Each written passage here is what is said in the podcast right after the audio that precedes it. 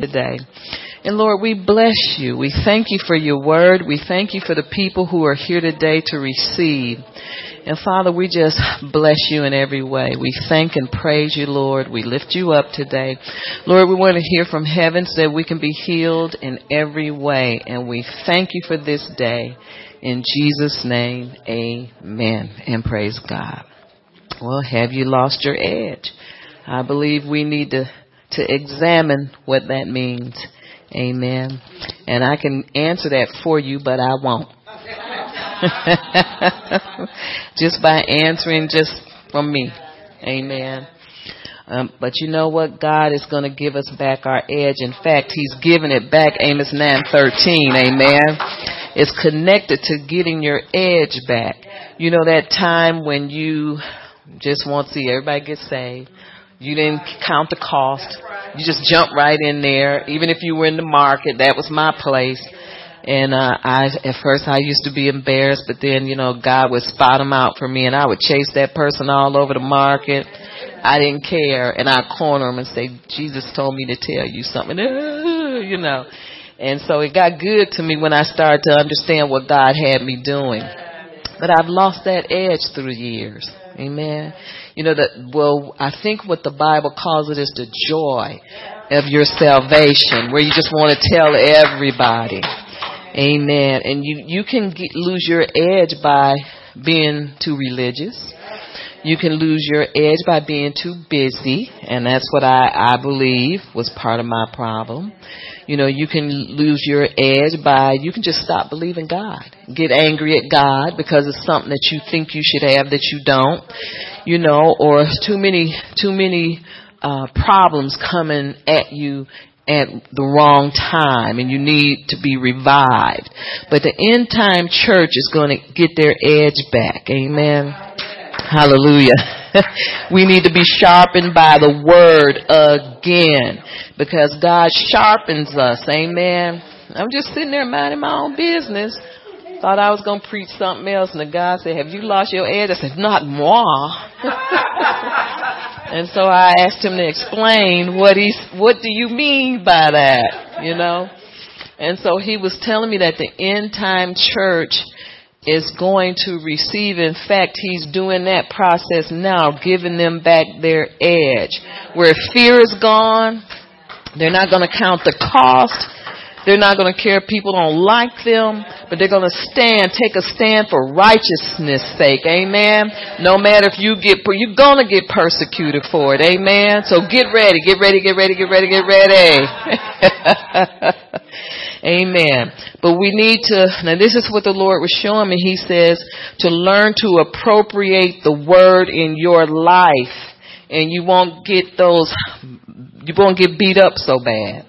Appropriate the word in your own life. In other words, apply the word to your life. Amen. I was looking at, I was just channel surfing yesterday night, and I came across Kenneth Copeland. He was with Richard Roberts. And this is what he was saying. This is when I was taking notes and just listening to God. And he was saying, all of a sudden, let's see, he was saying something about the devil tries to steal it from me. But Kenneth Copeland was saying something about just going all the way for God or something. He was saying I can't remember what I was going to say. But he said something. It was about appropriate applying the word. Oh, he said, you got to say it. Yes. And those few little words, just that, you got to say it. And when he said that, or either Richard, one of them said, you just got to say it. And when they said that, I understood what appropriating the word was. Applying that word. You got to say it. You got to write it down. You got to think it. You got to do whatever, but you must say it. But because the blessings that came from God was spoken out of his mouth. Amen. And it was like this. This is what I believe when I heard one of them say that. I believe God was telling me, if you believe it, you'll say it. Amen. Because that's part of appropriating the word in your life. Getting that word stirred up on the inside of you, because if you start saying it, you'll start believing it yourself instead of saying the wrong thing. And I was always like a tiger about saying things. And then through the years, I just started thinking, well, God know what I mean. But he don't know what you mean until you say it. You understand what I'm saying? And so you have to appropriate the word in your life. You know, it says what is that in Revelations? Yeah, they overcame by the word of the testimony of their mouth, and the word of their testimony, the word of God. And you have to say it, and that's what that means. You must say it.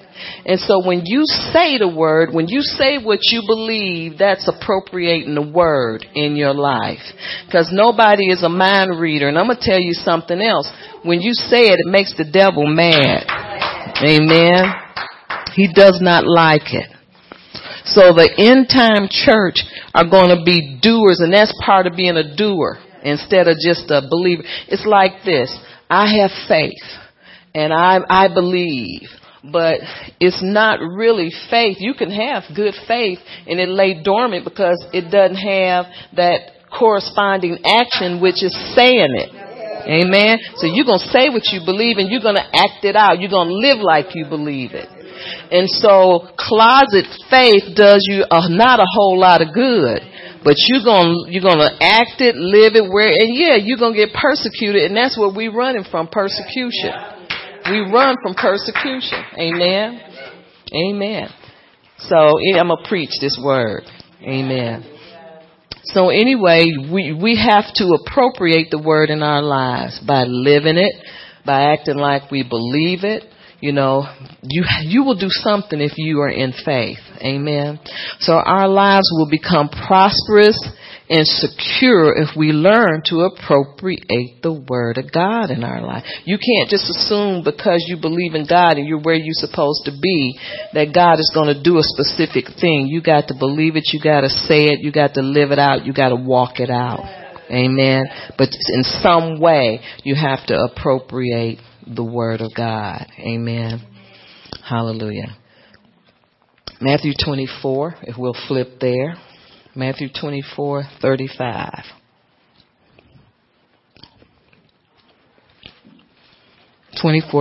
And it says, heaven and earth will pass away, but my words will by no means pass away. In other words, my words, your words will remain. God's word will remain. See, the word has already been tried and true. It's been proven already. You're not proving the word because Jesus did that already because he is the word. You're proving that you believe it by appropriating it in your life. Amen. Hallelujah. So, nothing will ever change in your life if the word of God isn't tested and tried. And this is why we have tribulation. This is why we have problems. We have them so that you can know what your faith can do and you can show God that you believe this word that is being tried and tested in your life. And that's why most people fall away. They don't want any parts of God because they don't believe anything. Amen. And they don't believe anything because they don't allow God to test and try them in anything. They run from trials, run from trouble, run from tests, they just want to live the good life. But see, good life is mediocre. You don't say mediocre because at some point something's going to challenge you in your life and you got to make a decision if you're a real Christian, if you're just a religious faker, which most people are. Amen. God don't know what you believe until you let him know it. You have to appropriate it in your life. Amen. Appropriate the word. Let's go to Psalm 119. Anybody can say anything, but are you a doer of the word? What do you do? What do you believe? Have you lost your edge? Hallelujah. Psalm 119:11. It says, your word I have hidden in my heart, that I might not sin against you. So you hold the word, you hide it in your heart. Amen. See, the word of God is tried and true. The word of God changes you. It changes you from another man. It changes you from old nature to new nature. The word does everything. When you meditate on the word, it changes you. Amen. So we are to meditate on the precepts of God. And that word precepts means a command, or it's a charge. It's like a challenge, amen, by God for you to believe it. And if you believe it, you'll appropriate it in your life. It'll show somewhere. It's also, that word precept is a statute, and it's a mandate. Amen. It's something appointed or authorized by God. So we are to keep the word of God on our minds, in our hearts, and carry the word out. Carry it out. Don't just be a hearer, but be a doer only. Carry it out. Amen. Amen. And this is how you appropriate the word of God in your life, by carrying it out. In other words, the word of God will show some kind of way in your life. Amen. So we're to keep the word of God on our hearts. You hide it in your heart. And it does an inner working on the inside of you, and then it changes you. And then before you know it, you don't talk the same, you don't act the same, you don't even look the same. Amen. And so that word is being appropriated in your life some kind of way. Hallelujah. So let's see, did I read 20? I started in 11, right? Okay, 12. It says, "Blessed are you, O Lord." Okay, the word I have hidden in my heart, that I may not sin against you. Blessed are you, O Lord. Teach me your statutes. With my lips I have declared. So you guys say it. You can't just assume what God understands. He knows. You know who does that? People who think they have a special relationship with God, and they're different from everybody else. The Bible says, let the redeemed of the Lord say so. Amen. In other words, God is saying, look, make me know it. Because I don't believe nothing until you do it, until you say it, until you start acting it. I don't know nothing, because I get a lot of lip service from down here on earth. I have rejoiced, verse 14. Amen. Well, let's do 13 again. It says, with my lips I have declared all the judgments of your mouth. I have rejoiced in the way of your testimonies as much as in all riches. 15, I will meditate on your precepts and contemplate your ways. I will delight myself in your statutes, and I will not forget your word. You cannot forget the word of God. Amen. I will not forget your word. I will deal bountifully with your servant, that I may live and keep your word. Open my eyes that I may see wondrous things from your law. I am a stranger in the earth. Do not hide your commandments from me. And my soul breaks with longing for your judgments at all times. See, when you meditate on the word and you let the word change your heart, you will be running and seeking after God. And that will be the most important thing you do. Not all this other stuff people are interested in, because it's just a big waste of time if you don't know the Lord. Verse 21 says, you rebuke the proud and cursed. You rebuke the proud, the cursed. So prideful people are cursed and don't know it. And it says, who stray from your commandments. Amen. Are y'all here today? 22, remove from me reproach and contempt, for I have kept your testimonies. Princes also sit and speak against me, but your servant meditates on your statutes. Your testimonies also are my delight and my counselors. Hallelujah. My soul clings to the dust. Revive me according to your word. And I believe that's what God is doing in this Amos 9:13 season. He's reviving us. Amen. And that's why he says, have you lost your edge? If you lost your edge, he is going to sharpen us. We're going through. If you're wondering why you don't feel Amos 9:13, if you don't feel it, you don't see it, you're being sharpened. You know how it is to sharpen a knife? Scrape. But with that lady that said she felt like she was getting, I feel like I'm in the blender. Amen. And so you are being sharpened. Sharpened. You are being tested and tried. Amen. But you know what comes forth is pure gold. Amen. What comes forth is pure gold. All that other stuff, you don't need it. And once it's gone, when you go, if you don't get off the wheel, the potter's wheel, and stay there and allow God this time to do what he needs to do to get you where you need to be, you'll rejoice. Amen. And you'll see the love of God. Amen. God stuck with me in all of my unrighteousness. And he stuck with me and loved me enough to cleanse me. He didn't give up on me. Amen. Hallelujah. Praise God. 25 said, my soul clings to the dust. Revive me according, and I did that. And it says in 26, I have declared my ways, and you answered me. Teach me your statutes. Make me understand the ways of your precepts. I'm going to read that again. Verse 27. Make me understand the ways of your precepts. And see, this is a person that's repented saying, I don't know what I'm doing. I don't understand what you're saying. See, that's called humility. Arrogant people want to act like they know everything, don't know nothing. Amen. Proud.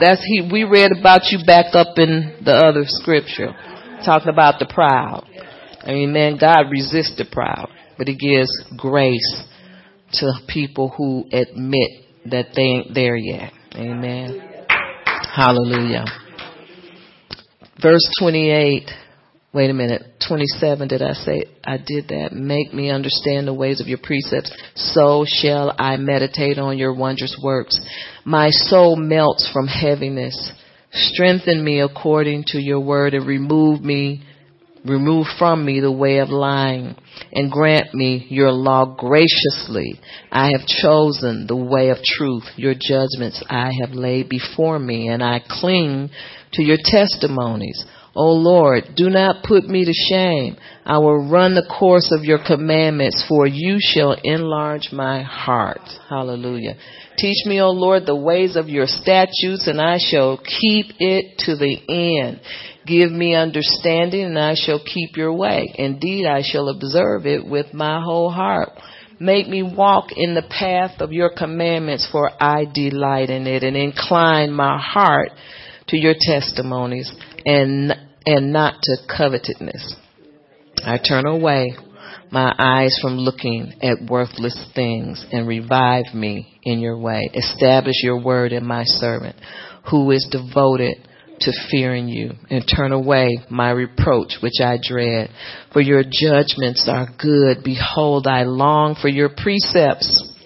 Revive me in your righteousness. See, this is a person that's admitting, look, I'm just messed up. Amen.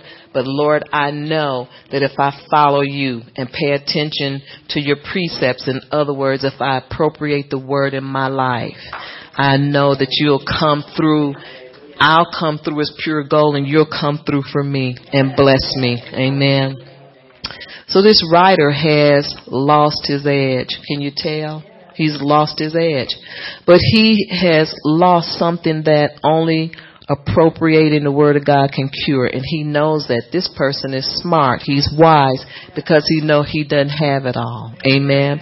You know, he's probably dry on the inside, and he's probably like a deer panting for water, panting for the water of the word. Amen. He's following his heart is longing and following after the Lord. Amen. When you start doing that, because you know that where you are is not the right place, God comes in and he helps you, because you have a heart to allow God to come in and help you, so that you can do better, so that you can get better. Yes, because you need more. You know, it's nothing wrong with going to God because you're in lack. Amen. Hallelujah. It's like, what is it worth to you? Is it worth your pride? Is it worth your arrogance? Is it worth all that you think that you are? You have to cash that in for what God, that purity of God. See, God is holy, and he has an altar, and that altar, I believe, is on the inside of us, and he wants nothing but purity to come in there and stay in there. Amen. And so it's about, cleanse me, O Lord, help me, revive me. Amen. Give me back the edge that I have lost through the years, and restore the years of my joy, of my salvation. Restore me in every way. Hallelujah. So the end time church will come back to its strength because God is giving us back that edge by sharpening us, sharpening our minds, our hearts. You know, he's going back, fixing things that's broken on the inside of us. Amen. Hallelujah. So that we can do exploits in the name of the Lord. Hallelujah. Get the edge back. And this is a part of the refining process, you know. In other words, being in the refiner's fire. Oh, I'm there again. Yeah, I think so. It's like this. Amos 9:13 is wonderful, but you got to give up something to get something. Amen. We're diamonds in the rough, but we need the word to sharpen us again, revive us again, and this is where we are. Amen. Hallelujah. You can't go into a new season, you know, just like you left the old season.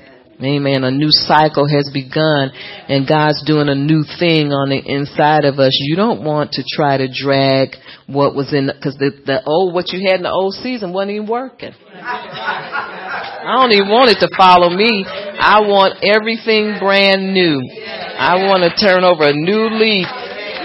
Amen. It's like, devil, don't even try to trail me and make that stuff follow me into this new cycle, this new season, because I don't even want it to follow me. Now, if you think you did nothing wrong, then you probably want to hold on to that which is old.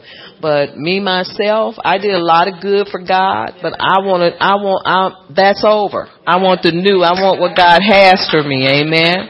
I did a lot of mess up, but I want God to pour it in, new wine. And see, this is why you cannot pour new wine into old wineskins. It will burst. It'll break. Amen. So you have to leave the old, repent, and allow God to pour in the new, pour in the new wine. Amen. Hallelujah. Praise God. Amen. So we have to find what we've lost and move into kingdom advancement. And this is what God wants. He wants us to advance the kingdom. Not so much advance in the kingdom, but advance the kingdom. Amen. And this is why the devil is so hell-bent on trying to manipulate our minds, get offended, use people that don't know nothing to try to mess us up. You know, we need to allow God to come in with his power and his majesty and put it on the inside of us, his grace, and help us to move ahead. Amen. Like pouring new wine into new wine skins. Amen. See, when you have a new heart and a new attitude, that's a new wine skin. Amen. And then God can pour in like an empty vessel that's ready to be poured in. And he'll keep pouring and pouring and pouring and pouring in. Amen. And this is what we want. We want God to pour into us, revive us again. Amen. Hallelujah. In other words, some of us have lost our effectiveness. Amen. For kingdom advancement. See, this is what Amos 9:13 is all about. It's not so much just for us to get blessed, but this is for the kingdom advancement. Amen? Because I think he said God would, what's those three things he said that he would do? All that we invest, he would increase all that we advance. And it was one other one about the kingdom. I thought it was about the kingdom. Let me see. I got my book right here. But it was the three things that he talked about. Accelerate time to accomplish his kingdom purpose. Because this is about kingdom purpose. See, it's not so much about God doing something for us, but kingdom advancement. It's what God wants. And this is part of why he's doing Amos 9:13. Amen. That God will accelerate time to accomplish his kingdom purpose. And you know why God? Now, this is what that's saying to me. A lot of us have sat down and done nothing for a long, long time.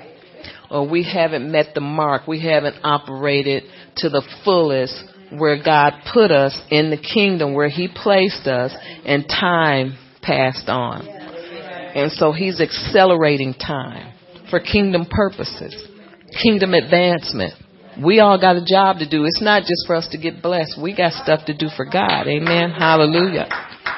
But being sharpened, getting that edge back for the gospel. That's part of what God is doing. Accelerating time for kingdom advancement and accelerating time for us. See, if we're called, which we are, to participate in this end time move of God, of course we're going to get blessed in the process. Amen. Because we're in the process of advancement, acceleration. So anything that we need, like redeeming time, God's going to give that back to us. Amen. So naturally, we're going to be blessed in this process. But it's not just, I'm trying to say, it's not just for us. Not just for us. This is about kingdom advancement. It's about the kingdom. Amen. So I just wrote down some things to support what I was saying about we need to be sharpened. Amen. Well, we talked about we've lost our effectiveness and merely going through motions from day to day. Your prayer closet is no longer compelling. In other words, I don't want to go in there today. I got stuff to do. Or I prayed this morning. God know my heart. Amen. It becomes a chore to worship and praise. Reading the word has become cumbersome. You shut the book because you don't. I know that scripture already. I said that yesterday to my neighbor. God know what I did. Amen. He know my heart. That's a good one. That's what all the religious say. God know my heart. Or I read my Bible today. But how long were you in it? Like for a minute? Amen. Another way you know you need to be sharpened is you're not so much in love with your family, your fellow parishioner. Amen. Anymore. In other words, do you still love your neighbor as yourself? Never satisfied, being angry, being disappointed, being upset. Amen. Starting to ask God, when is it my turn? Have you forgotten me, God? Amen. Mm-hmm. You simply feel like you've missed out completely or you messed up too bad. And you want to quit. Or you can't prosper like you want to. And so you get jealous of those that do. See, all of these things that go on the inside of us is just points to we need that edge again. Amen. Where we rejoice when other people are blessed because we know our turn is coming. Amen. And if we can in any way help that process in somebody else, you want to do it. Amen. Because you know your turn is next. Amen. So we need to stop merely just going through the motions and continue hitting the bark of a tree with a blunt instrument. It's like going out chopping a tree with a stick instead of a blade, an axe. Amen. And we know that that's frivolous work. So we stop and we need to say, okay, God, what's wrong? I'm hitting at this thing with a blunt end of the stick and nothing's happening. It's all futile work. Let's go to 2 Kings. 2 Kings 6. There is an example about that axe. 2 Kings 6, verse 6, I think. Well, 2 Kings 6, let's go to 1. Hallelujah.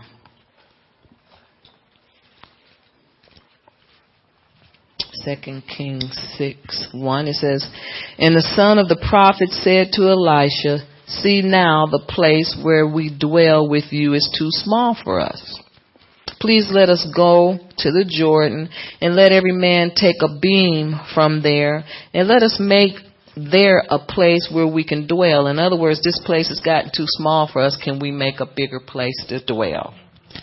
Verse 3, then one of them said, please consent to go with your servants. And he answered, okay, I will go. So he went with them. And when they came to the Jordan, they cut down trees because they were going to build a bigger dwelling place. But as one was cutting down a tree, the iron axe head fell into the water. In other words, the head of the axe flew off and went over into the water. And he cried out and said, alas, master, for it was borrowed. In other words, I borrowed this axe. You know, now I'm in trouble. So the man of God said, where did it fall? And he showed him the place. So he cut off a stick, man of God, and threw it in there, in the water. And he made the iron float. So the iron head of the axe became buoyant. Therefore he said, pick it up yourself. So he reached down and picked it up and took it. Amen. And then they went on to do other things. Amen. But this is so profound because the question, when we get a read on things, or when your spirit pick up on things, is when the prophet asked the man, where did it sink? Or in other words, where did it fall? Where did it fall? And he said, okay, but what he was saying is, you'll find it where you lost it. That's what happened. See, the man of God, because he was anointed, cut a stick from a tree, threw it in, and it dislodged the head, and it became buoyant and floated up. Are y'all here today? So this thing that we need to understand is, where did it fall? This is what he asked him. Where did it fall?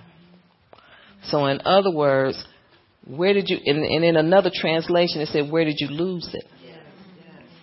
So the connotation is, you'll find it where you lost it. So where did you lose your edge, that axe edge? Where did you lose it? Because when God was ministering this to me about losing the edge, I thought about that axe, that edge of the axe that was sharp, you know, needed to be sharpened, and it flew off.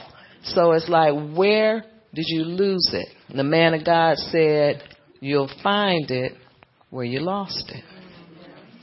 So when you lost your edge for God, where you stopped ministering so much, you start not being involved so much spiritually. You were there in the motion, in the natural, doing, but it wasn't from your heart, because your heart was far from it. Come on now. See, they know I got some. I'm on to something. Hey, if I've been there, you've been there. Amen. Where you lost your edge. But this is what the Lord is saying, a profound truth. You'll find it where you lost it. Amen. In other words, it's like this. You've lost your effectiveness. You've lost that kingdom advancement. Amen. You've lost that hunger and thirst for God. But you're still hitting the bark with no axe head on it, being frivolous in what you're doing. Well, I was there, and I came to the conference. Did you get anything out of it? Because it was the best one yet. We say that every year. You're supposed to feel that every year. And so God is saying in this hour, and this is something between you and God to think about so you can come out. You'll find it where you lost it, because it ain't there. That zeal, that zest, where you allow the devil, because devil gonna screw with you any kind of way. Can I say that? Gonna mess with you. And so you have to have that thing on the inside of you that put that wall up and say, no, you're not doing that to me. You're not stealing the word from me. You're not stealing the blessing from me. No, you're not doing that. You know? You're not doing that. I know what God is going to do for me. He's already told me. I've taken a stand. I'm believing God, and that's that. And when the blessing come, I'm going to be happy and proud to wear it. Yeah. Amen. Yeah. But somehow we've lost that, and we've just started going from day to day doing what we're used to doing because we've lost that edge. Yeah. And we're like, when that head flew off of the axe, we were still chopping with nothing on the end, chopping a stick again. And that's frivolous work. And that's what we've been into, frivolous work. Are y'all here today? Hallelujah. But you have to allow God to continue to work. Be refreshed. Be revived again. Allow God to, just like the writer that was in Psalm 119. This is ultimately, he was saying, revive me again. Amen. He wasn't trying to say, well, I didn't do that. It wasn't that bad. It was bad. Yeah. Amen. But thank God, when you lose your effectiveness, it's not permanent. Amen. Amen. But we got to stop operating out of our flesh. And see, that's what we've been doing, operating out of the flesh. And we need to click over into the spirit realm and take spiritual inventory. Are y'all here? And ask yourself, what was I doing when I noticed that something was missing in my life? What was I doing? Are y'all here? What was I doing when this is the thing. What was I doing when I realized my edge was gone and I just started mimicking in the natural what I've been doing for years? What was I doing? In other words, who was I talking to? Yes. Who was I associating with that changed my attitude? You know, what had I gotten involved in? See, this is called spiritual inventory. What did I get involved in where I stopped ministering to others? Stopped thinking about souls. Stopped trying to do well for others, bless others, and felt like I'm going to do something for myself. Amen. What was I doing? Who was I talking to? Where was I going? Are y'all here? Spiritual inventory. See? Amen. And see, that's what that axe flying off the axe handle, that's what that means. It was right there where it fell in the water. And he found it where it flew off. He found it where he lost it. You can find your spiritual enthusiasm where you lost it. God will give that back to you and accelerate time for you to get it back. Amos 9:13. Thank God. Amen. But you got to leave these conversations alone, certain people alone. You got to not give in to witchcraft. Because that's all this really is. Manipulation is witchcraft. And you can't give in to it. You have to understand that it's about you and God and what he's doing in your life. And people don't have to like it. We're not asking anybody's permission. Can God bless me? Amen. God does what he wants to do. He does things after the counsel of his own will, not the will of man. Thank God. And even thank God for us, too, because we get things all confused. Amen. Were your habits hindering your productivity when you lost your edge? Amen. When you noticed something was missing from your life, what kind of entertainment were you allowing yourself? What show were you looking at? Were you looking at Project Runway, or were you looking at Black Ink Crew? Now that's enough to depress anybody. See, all of these things matter because they jump you at one time. And then you're in a tailspin and you don't know what happened. Amen. Have you been talking to people of faith, or have you been talking to people that's trying to help the devil steal your blessing? Because they mad at God.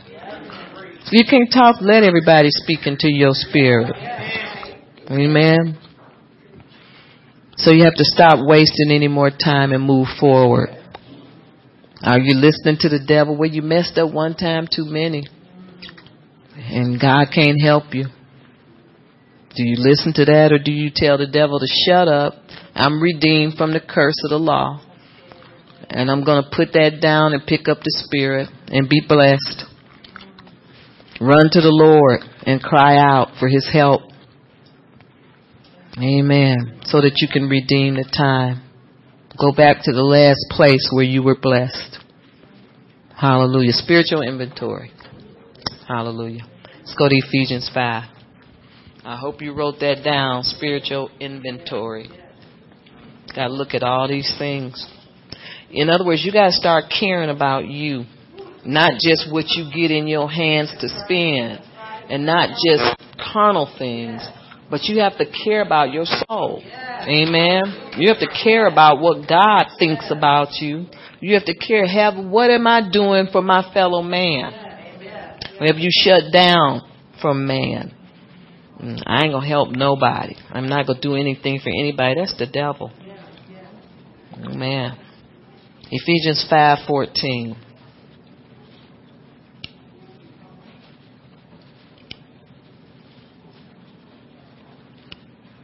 And 13 says, for you, brethren, have been called to liberty. Only do not use liberty as an opportunity for the flesh, but through love serve one another. And when you stop serving one another, not just people you like, but anybody, if they're a child of God, you need to treat them better than you treat the world. Amen. Verse 14 says, for all the law is fulfilled in one word. Even in this, you shall love your neighbor as yourself. Amen. But if you bite and devour one another, beware lest you be consumed by one another.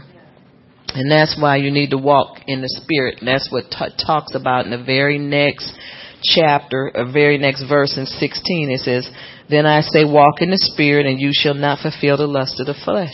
Walk in the Spirit.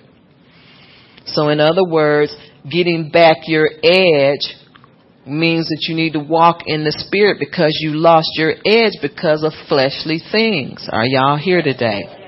Hallelujah. Amen. Where does it say, arise, O sleeping church? Ephesians 14. Okay. It says, for all the law is fulfilled in one word. Even in this, you shall love your neighbor as yourself. That don't say that. Oh, it's, you know what? I'm in Galatians. Okay. So I haven't been reading nothing that y'all saying. Wait a minute. That's one of my scriptures, so we'll read that next. I already read it. Okay, sorry, but I turned to Galatians instead. Somebody should have told me. No wonder Sheree got up and left. She ain't even on the right page. Okay, Ephesians 5. And then we will go to Galatians 5:16. Galatians 5:16. Okay. Sorry about that. Nobody told me. Okay. 5:14 says, therefore he says, awake, O sleeping church. Now this, it says, arise from the dead, Christ will give you light. Amen. So this is what you want to get back in the light of things. Amen. Because you've been asleep or in carnality, in darkness. It says in 15, see that you walk circumspectly, not as fools, but as wise. In other words, this is a caution. Amen. And don't lose opportunity, if I can say that. Amen. Don't waste opportunity. That's what I want to say. Don't waste opportunity. Amen. Verse 17, therefore do not be unwise, but understand what the will of God is. Hallelujah. And do not be drunk with wine. You already know that scripture. Now let's go to Galatians, and then maybe it will make a little sense to me. Galatians 5. Sorry about that. But it was good. Y'all know it was. I was going on and on. Oh, man. Now can I find it? Galatians 5. Okay. 5:13, I think. Or 5:14. Okay, in 13 it says, For you, brethren, have been called to liberty. Not only do not use liberty as an opportunity for the flesh, but through love serve one another. Amen. It says, for all the law is fulfilled in one word, even in this, that you shall love your neighbor as yourself. See, part of losing your edge is you quit loving your neighbor as yourself. Start to criticize. Yeah. Amen. And they might criticize you, but you don't criticize back. Amen. And so that's part of losing your edge, is you don't want to walk because you just want to murder somebody because they've overstepped their bounds on you. Amen. But two wrongs don't make a right. It's best that I believe in going to that person, getting it cleared up. But everybody don't do that. But I thought that's what the Bible said to do. Amen. Okay, so in 15 it says, but if you bite and devour one another, and this is what happens in the church, beware lest you be consumed by one another. And so to stop all of that, it says in 16, walk in the Spirit. Walk in the Spirit, you won't lose your edge. That's what it says. Amen. If God says that Jesus told the disciples, go to the other side, don't let a storm disappoint you or hold you back or discourage you. Amen. You'll get to the other side if Jesus said you would. If God says Amos 9:13 is your season of blessing, then it is. You'll be blessed. But remember that God's word is final. And nobody can overrule his judgment, thank God. Once God said it, it's written in stone. No person can overrule God's judgment. And this is why he don't check in on man before he bless us. Amen. And you shouldn't either. Amen. When God decides to apply favor to your life, no devil can stop him. God won't check in with somebody else before he blesses you. Thank God. He'll bless those who bless you and curse those who curse you. So have no confidence in our flesh, but have your confidence in God, because he's the only one that can restore. Amen. Revive you.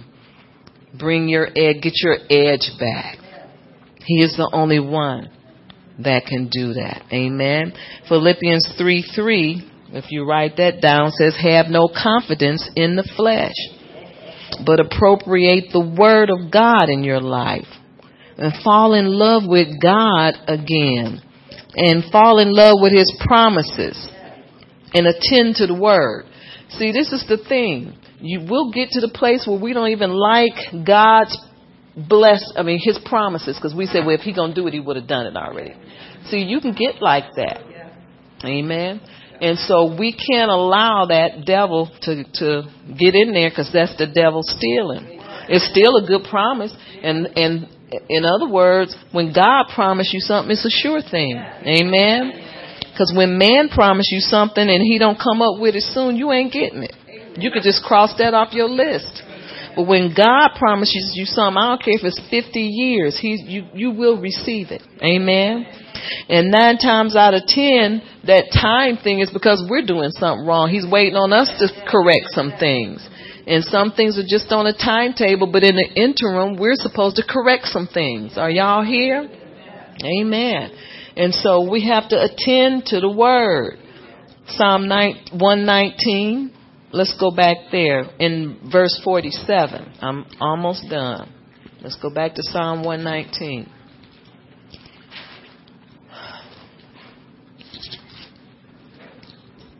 Verse 47. And it says, and I will delight myself in your commandments. See, this is what we need to do. We need to stop thinking that everything God is telling us to do is going to cost us something. Yeah, it's going to cost you your flesh.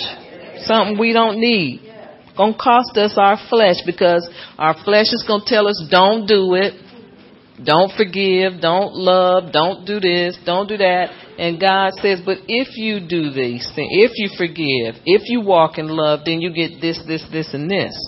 So you got to stop counting the cost. Amen. When somebody needs help, don't count the cost. Amen? Hallelujah.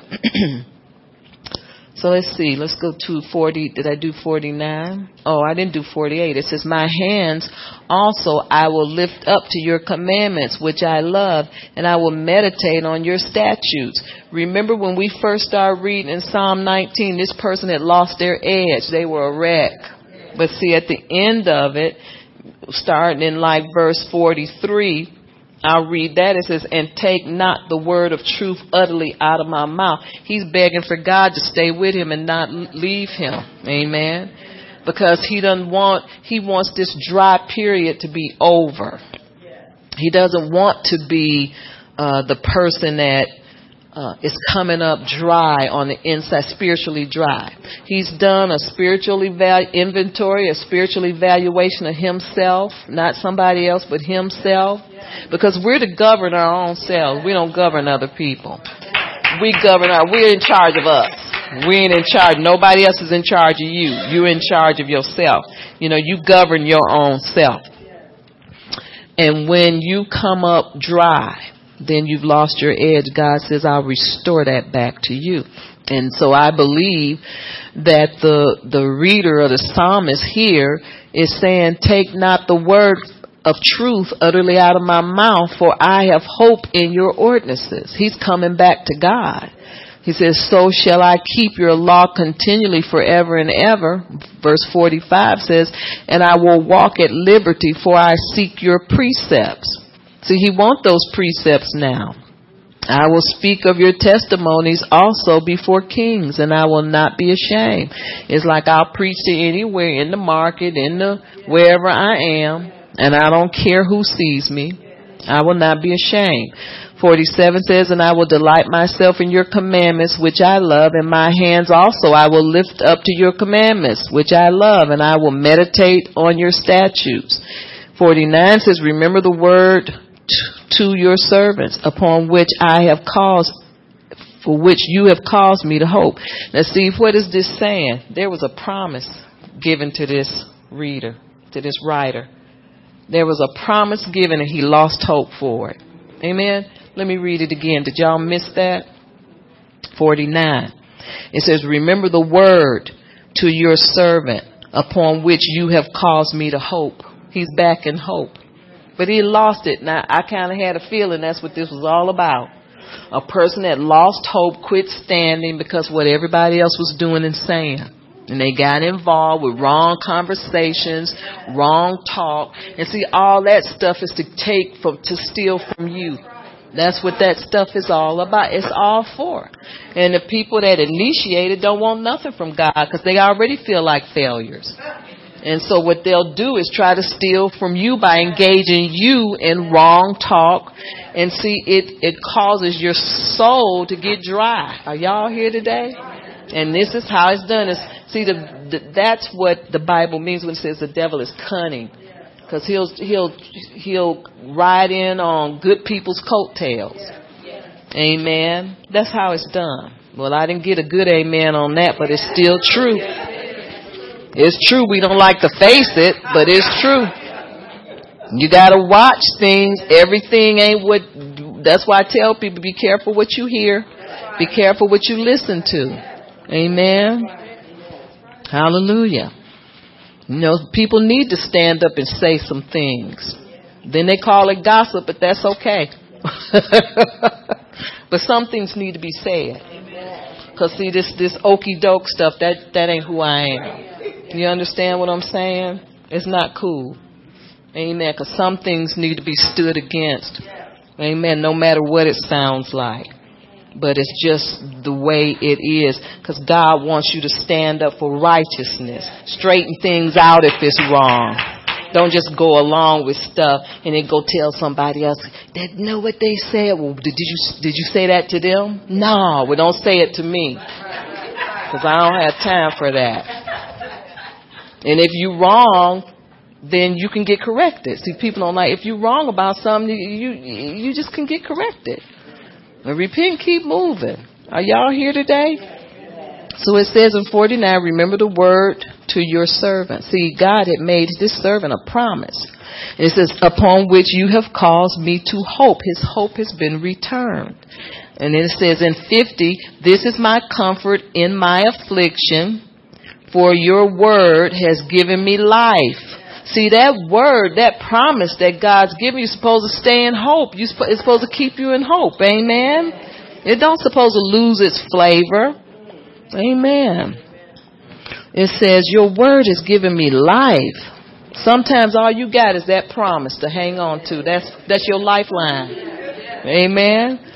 Because think about what your life would be like if you didn't have, if God had promised you nothing. You know? You know, I can think of a lot worse things than a promise from God that has not been fulfilled. You know what I'm saying? At least I got one. And it says in verse 50, this is my comfort in my affliction. In other words, when you're going through trials and tribulation, you holding on to the promise. That's the only thing you have sometimes. It's not a bad thing. The proud have me in great derision. I know. The people that tell you, you don't, God's got better for you, will bring me the better. I've been waiting. Amen. They don't have nothing for you. They just see your faith puts people who are not standing, put them in whatever that is. Conviction. Like Noah's faith. Well, ain't no such thing as rain. You crazy. Why are you doing this? There's no rain. We're in a, what is that? Drought. It don't rain in a drought. He's out there building an ark. That's how it is when you take a stand for what God promised you. Amen. Same thing.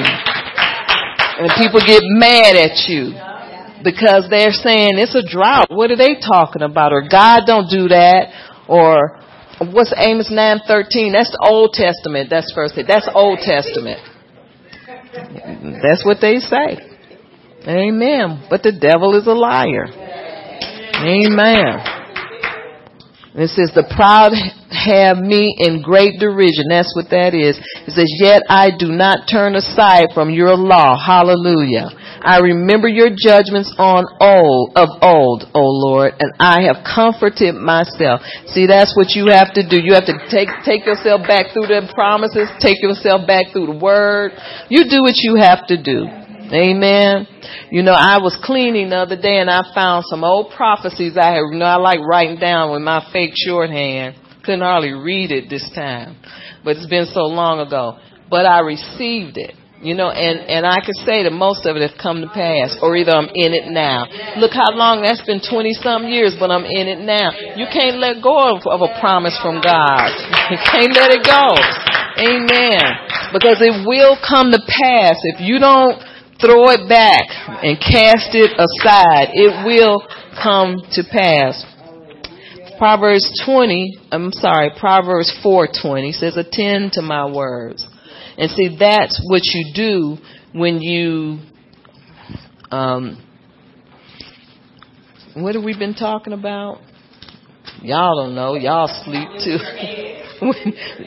When you, appropriate the word to your life when you've lost your edge, when you appropriate the word, you do Proverbs 4:20. My son, attend to my word, incline thy ear unto my sayings. Let it not depart from your eyes. Keep it in the midst of your heart, for their life. And that's how you keep your life until God comes. Amen. You don't lose your edge. See, but we somehow do sometimes, you know. But the good thing is we don't fall. I believe we don't fall far from God. But there are those that fall so far from God, they get into sin and all other kind of bad stuff. And then we have to pray them out because we're doing a little better than they are. But you have to, you know, if a brother fall into a whatever, you got to pray for him and help him. Because they're just a little bit weaker than us, you know, but we mess up too. But I'm telling you, when you do Proverbs 4:20, attend to the word. That's appropriating the word in your life. That's applying the word. You're allowing that word to heal your body, heal your mind. Amen. We need to learn to be satisfied, seeing through the eyes of revelation. Seeing through the eyes of revelation. Revelation is what God has revealed to you on the inside. And that's got to be enough, y'all. Yeah. Amen. Because if you don't allow it to be enough, somebody could just come and talk you out of any and everything and steal your blessing. Amen. And so you can't allow that. You know, we have to stay solid on the rock of Jesus. Stay solid on the promises. I don't care how old the promise is. It doesn't mean because it's old that it's no good. It don't spoil. It's still good. Amen. It's been in the spiritual refrigerator. Amen. Amen. So we need to ask God to open the eyes of our understanding that we may know the hope of God's calling. Ephesians 3. This is why I was in Ephesians when I was in Galatians, but for Ephesians is one of my favorite books, because when you think of Ephesians, think this: the Ephesians way to victory. Pastor Barb preached that one time. It's been so many years ago, but I'm telling you, when she preached that, I don't even remember exactly what she was saying, but when she made that statement, the Ephesians way to victory, I think that was the name of the tape, because we were back in the tape days. I never forgot that. That stayed in here, the Ephesians way to victory. And you know what that told me? If ever I feel like I've lost victory, I will go to the book of Ephesians and get back on there. Amen. Get back on the word of that book of Ephesians when it talks about having to know the hope of God's calling. Like Ephesians 3:16, I think that's where it is. Let's go there right quick. And knowing the length and the depth and the height of God's love. If you don't know that, you just will mess up. Ephesians 3:16, it says that he would grant you according to the riches of his glory to be strengthened with might through the inner man. I love through his spirit in the inner man, through his spirit. It says that Christ may dwell in your hearts through faith. See, if it ain't in your heart, that's the problem. You got to keep it, and you got to get it in your heart.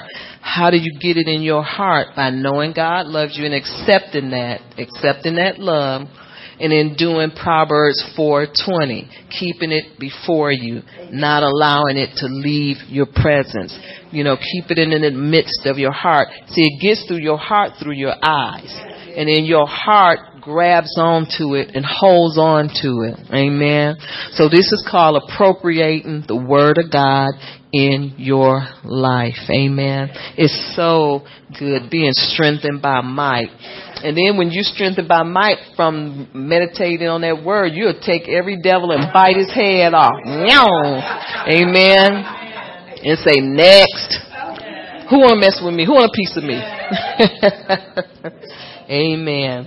And it says here through the hearts of faith, verse 17, that Christ may dwell in your heart.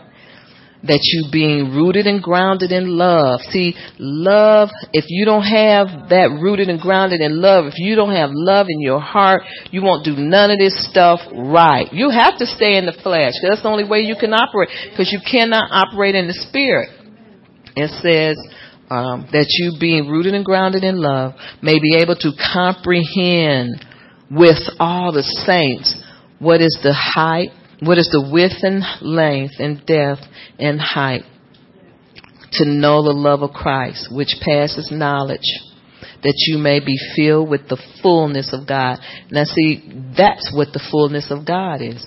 The fullness of God is knowing and walking in the love of God, the height, the depth, the width of his love. As much of his love that can be compacted on the inside of you is the fullness of God. It's him in all his capacity, him in all of his graciousness, his majesty, his royalty. Everything is him packed inside of you in all of his greatness. That's the fullness of God.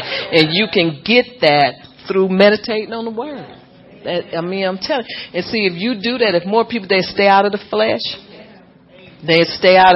Now, I'm not saying people ain't going to make you mad. They will. So ain't no sense of me standing here saying that. I'm not going to say that. But I know one thing, when they do, you don't live there. You don't park there. You don't park there. And you don't get condemned from their words. You say, I'm doing exploits in the name of Jesus. I'm out praying for folks. They what they doing? Nothing. Amen. And so you don't let it hinder you. And sometimes I get mad at myself for letting that thing, but that thing don't hold me long because I don't let it. Because I walk in the Spirit, I walk in love. When you walk in love, that stuff can't stay with you. It can't stick to you. Amen. And so it's like, okay, like Tony used to do when he get whoopings, he would give my husband the other cheek. He said, "This was sore, Daddy. You want this one over here?" Because he would get, and he would beat the poor. He said, "Daddy, this was sore." Larry would look at him and say, "I ain't gonna whoop you no more." Because I guess he said, if you didn't get it then, you ain't gonna get it. So you ain't even gonna get another whooping. And he tell him, "It's sore, Daddy. Can you whip me over here?" So, but you don't give up. You don't quit. You hang in there. Amen. All right. Well, we're going to stop. Well, Father, we thank you for your word. Amen. Thank you, Jesus.